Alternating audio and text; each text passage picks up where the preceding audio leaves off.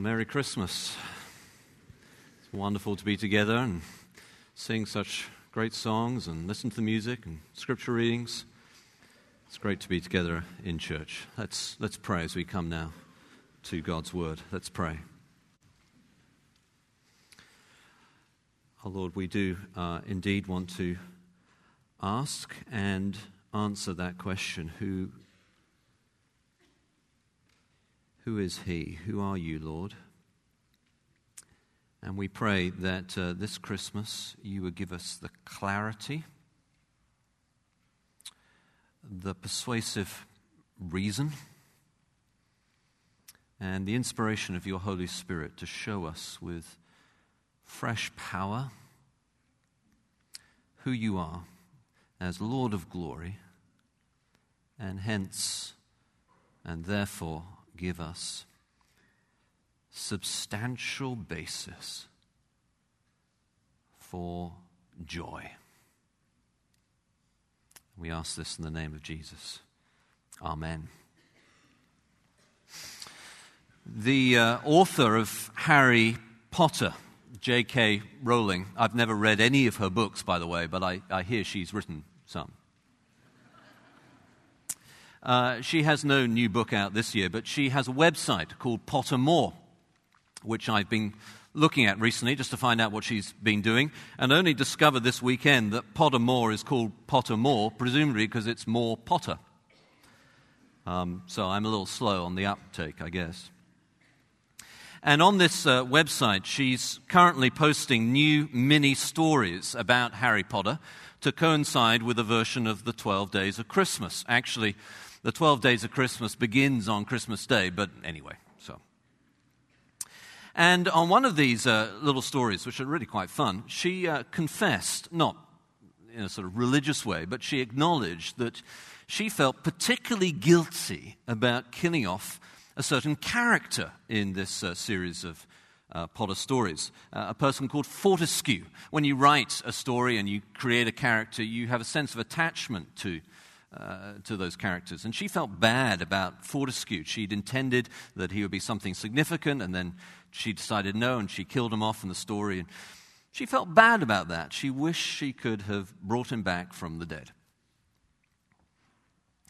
Hark the herald angels sing, Glory to the newborn King. Presents are bought. Um, maybe you have not yet done that. This is a last minute warning that perhaps you should. Food is being prepared. Family comes to visit, or we go to see family. Memories are relived. Traditions once more enacted. We watch movies of Christmas stories. I shot my eye out. Which, by the way, I think is a very unfunny story, but I think I'm alone, probably in the whole room, and thinking that. So. Twas the weekend before Christmas, and the pastor preached on the resurrection, coming back from the dead. No, I have not lost my mind. Or if I have, this is not the evidence of it. No, you did not go to sleep for six months and wake up to find that it is Easter. We are looking at this text in John because for Christmas to be truly joyful, we need to see how it has an eternally happy conclusion, ending. Look with me at this passage. You'll find it right there in your worship folder. This is the text. Jesus says, I am the resurrection and the life. Whoever believes in me, though he die, yet shall he live. And everyone who believes in me shall never die. Do you believe this? Well, today I want to show us how we can give our Christmas this year a happy, ever after ending, one that has lasting impact, not just for a day, but in an ongoing way by connecting the miracle of the incarnation to the passionate joy of the resurrection. In two ways. First, by life, and second, by faith. First, life. Jesus says, I am the resurrection and the life. Now, this is the end of the story, or at least Jesus is now referring to the end of the story in this gospel. And I want us to see this year how connecting the whole story of who Jesus is can give our Christmas an eternally happy ending by connecting the incarnation to the passionate joy of the resurrection, the ending of the story. Now, would you notice that here in our text, Jesus does not just say that he gives resurrection. I give you resurrection. He doesn't say that. Nor does he merely offer us eternal existence. Uh, you know, you're just going to exist forever. He doesn't say that either. Jesus says that he is himself the resurrection and the life. In other words, the incarnation, God in man, veiled in flesh, the Godhead see. The incarnation invests in one person the full Godhead of God, the source of life itself, the very power of life that cannot be overcome by the evil of death. John, in his gospel, is telling this whole story. He's begun with telling us how the Word became flesh, how that Word dwelt among us, tabernacled among us, referring to the Old Testament. It's now being fulfilled, these promises how that word in flesh was witnessed. He says, We have seen his glory, the glory of the one and only Son. Witnessed, recorded for us to read. And he describes the seven signs that Jesus performed to point to his divinity. And the seven times that Jesus specifically claims divinity with his I am statements, that he and the Father are one, as he says.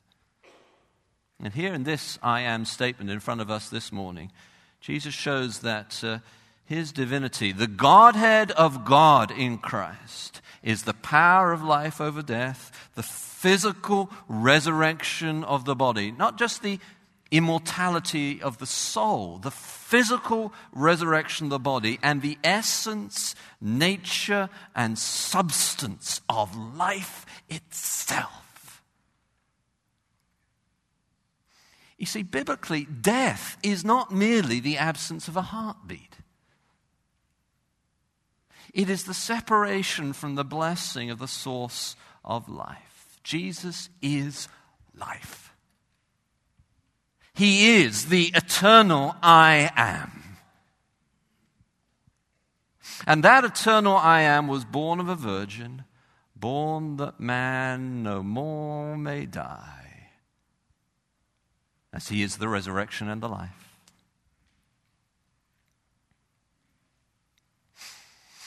Let me uh, illustrate the practicality of the points that I'm making from this passage by means of a well known myth. In ancient times, the story was told of Icarus, I C A R U S, Icarus. Icarus, it is said in this myth, flew too close to the sun. He put on wings and flew to his great glory and delight, but then ascended too high, and the wax that held his wings together melted, and he fell to his doom. And ever since, Icarus symbolizes a person who flies too high now, compare that myth of Icarus with the model of the true life, death, and resurrection of Jesus Christus. It's important to do, you see, because we live, if you like, in an Icarus kind of society. We're told to live the dream, fly high. You've got to realize your ambitions, accumulate, more and more. He who dies with the most toys wins. You've got to be all that you can be. We live in an Icarus society, fly high. And you come to a place like this and you think, well, maybe they'll be telling me that somehow or other that's wrong and that doesn't feel too good. And we think the opposite of an Icarus like society is something disappointing and low. Fly high or low. That's not true.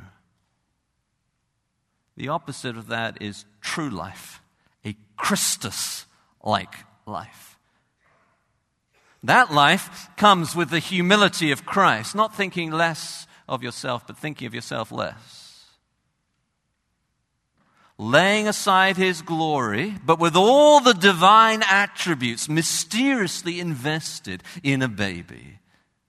Pudgy baby hands that flung stars into space. Lives to give and serve with the Spirit of Christ, dies to self and rises to new life and glory and resurrection power. This is the Christus like life. It is the life of new birth, a life of new purpose, and a life of ongoing eternal legacy. We are now living our life for something that will last forever. Born that we no more may die. Now, would you invest your life in what lasts? Would you follow Jesus' model of humility to give of yourself this Christmas? Time, talents treasure. See, the path to joy is not an Icarus like life, living the dream, accumulation and acquisition. The path to joy is realizing the happy ever after ending of Christmas. I am the resurrection and the life, says Jesus. This baby is this Jesus, the Lord of glory.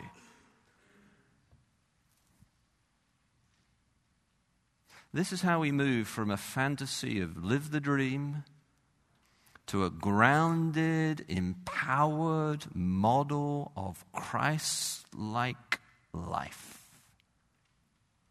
Let us this year give our Christmas a truly joyful ending by connecting the incarnation to the passionate joy of the resurrection. By first, a Christ like life. And then, second, by faith. Jesus says, Do you believe this?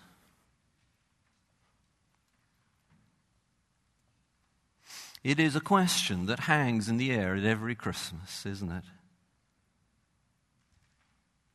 It's answered in the affirmative by Martha here, that much misunderstood, hard working paragon of service in this place, a star of simple faith in Jesus. Yes, she says, Yes, Lord, I believe that you are the Christ, the Son of God, who is coming into the world. And on the basis of the word, the witnesses to the word become flesh, who saw his glory and recorded the seven signs and the seven I am statements, we too can say, Yes, Lord. I believe. By such faith, we believe the whole story of who Jesus is, to give Christmas a truly happy ending by connecting the incarnation to the passionate joy of the resurrection in our own lives. It becomes something in here and not merely something out there. It moves from being merely a tradition to being a transformation. From being a routine to being a revelation of the Spirit of Christ through the Word into your heart. from just another family moment, as precious as those are, but to now a faith moment.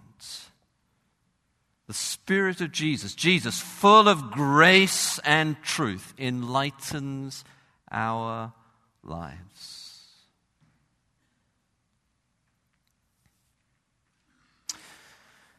Let me illustrate the practicality of this way of connecting to the whole story of Christ to give our Christmas a truly happy ending with the following story.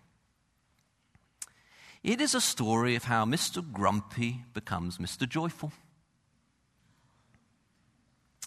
Mr. Grumpy was one of the most grumpy people you have ever met. He was uh, well suited to his name. Grumpy on Tuesday, grumpy on Wednesday, and grumpy on most of the days in between that and the next Tuesday. Mr. Grumpy decided one day that he had had enough being grumpy. He was not happy with not being happy.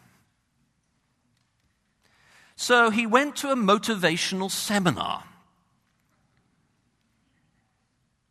He went to a Christmas show.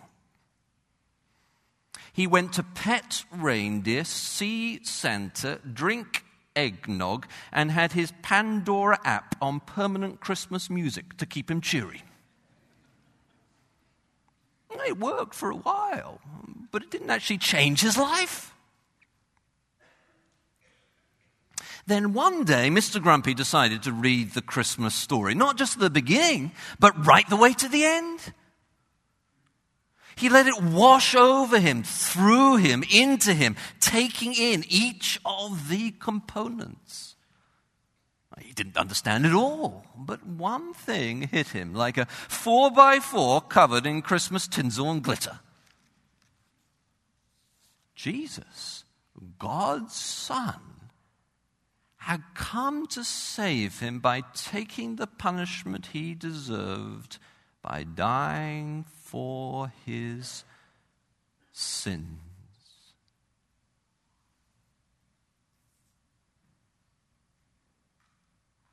Now he had something, something massive about which to be joyful. It's like when you're driving in snow and you shift from two wheel drive into four wheel drive. You, there's, there's a hope filled pulling power in the whole story of Jesus when you believe. You're now in the story and part of the purpose forever. This is not faith as a positive kind of stoic determination. This is faith as personal commitment to who Jesus is from birth to resurrection. It takes then the sadness out of Christmas. Who is no longer here this year? And puts in eternal joy.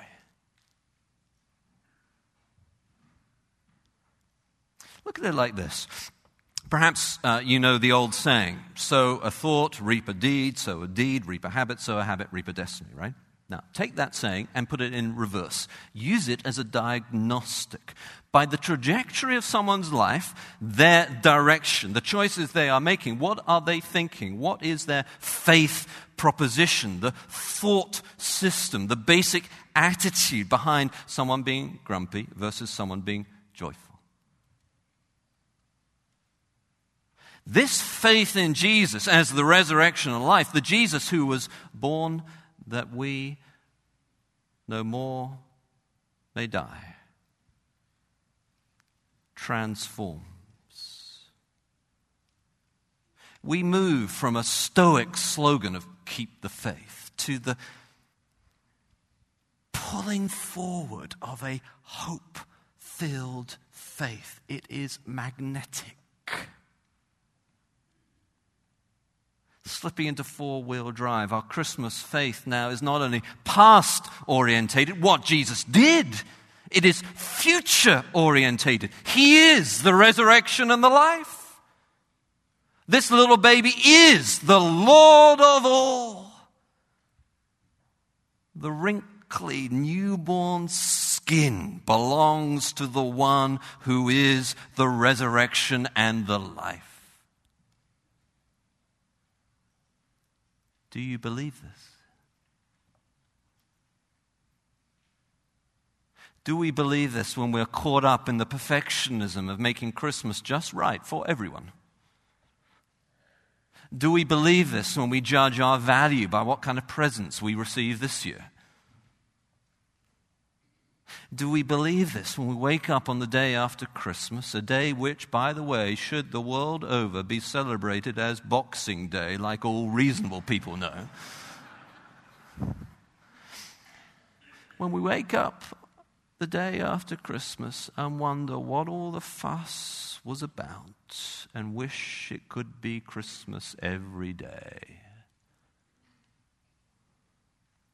Now, of course, the ideal of it being Christmas every day, in any practical sense, singing O come, all ye faithful, until your voice is hoarse, is unrealistic and unnecessary. Plus, if all the days are the same, then no days are special. It's right and normal to have high points, mountains to which to ascend. But what if this Christmas spirit could be bottled and drunk eternally?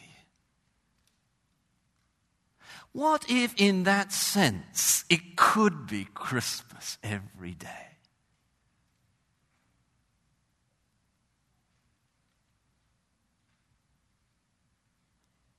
How do we give Christmas an ongoing, lasting, happy ever after ending? By connecting the incarnation to the passionate joy of the resurrection through life. Jesus is the resurrection life and faith. Do you believe this? He is the King of glory.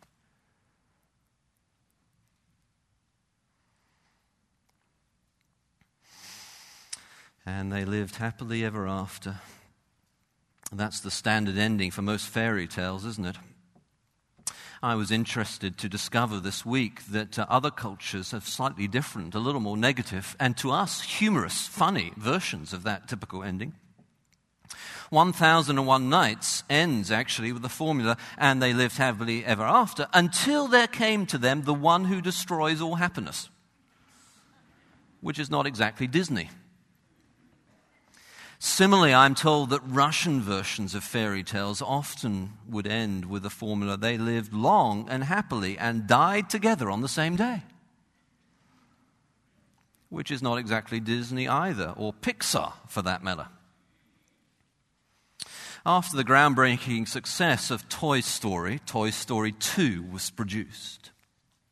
Initially, the script got into trouble because it seemed too predictable. Woody, of course, was going to try to find his way back to his owner, so they introduced a moment of tension into the story. Every boy eventually grows out of loving toys, so does Woody choose to stay in a museum like existence, looked after well but never played with?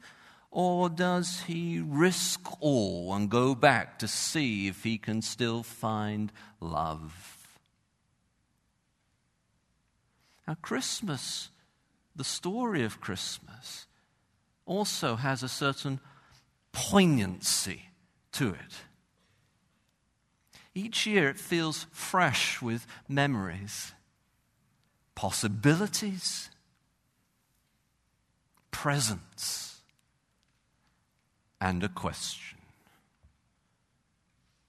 Do you believe this? That is, do you believe that Jesus is the great I am? For on the other side of yes to that question is joy. Do not be anxious about anything, but rejoice. Rejoice in the Lord always. I will say it again rejoice. The fruit of the Spirit is joy. Clap your hands, all you nations. Shout to God with cries of joy. Though you have not seen him, you love him. And even though you do not see him now, you believe in him and are filled with an inexpressible and glorious joy. For you are receiving the goal of your faith, the salvation of your souls. May the God of hope fill you with all joy and peace as you trust him so that you may overflow with hope by the power of the Holy Spirit.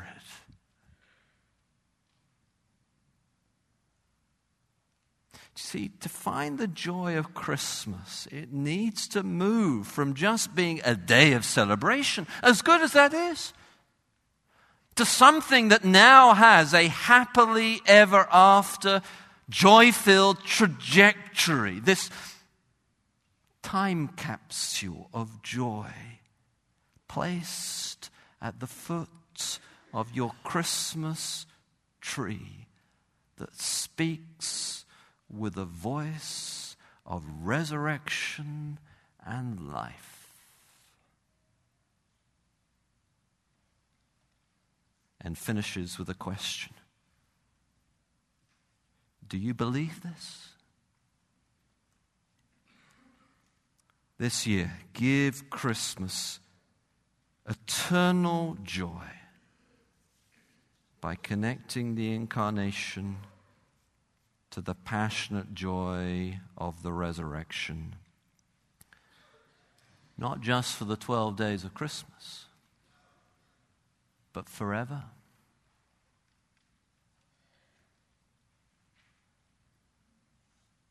Let us pray.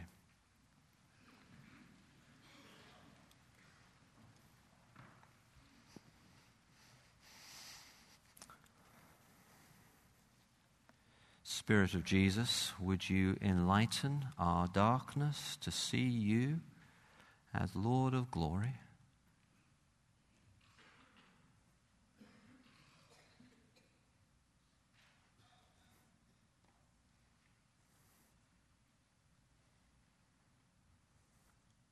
And to hear your voice say, I am the resurrection and the life.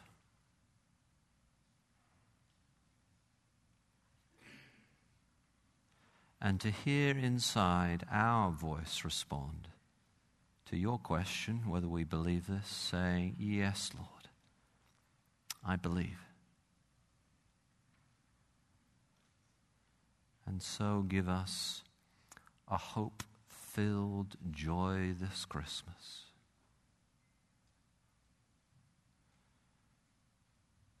For we ask it in Jesus' name. Amen.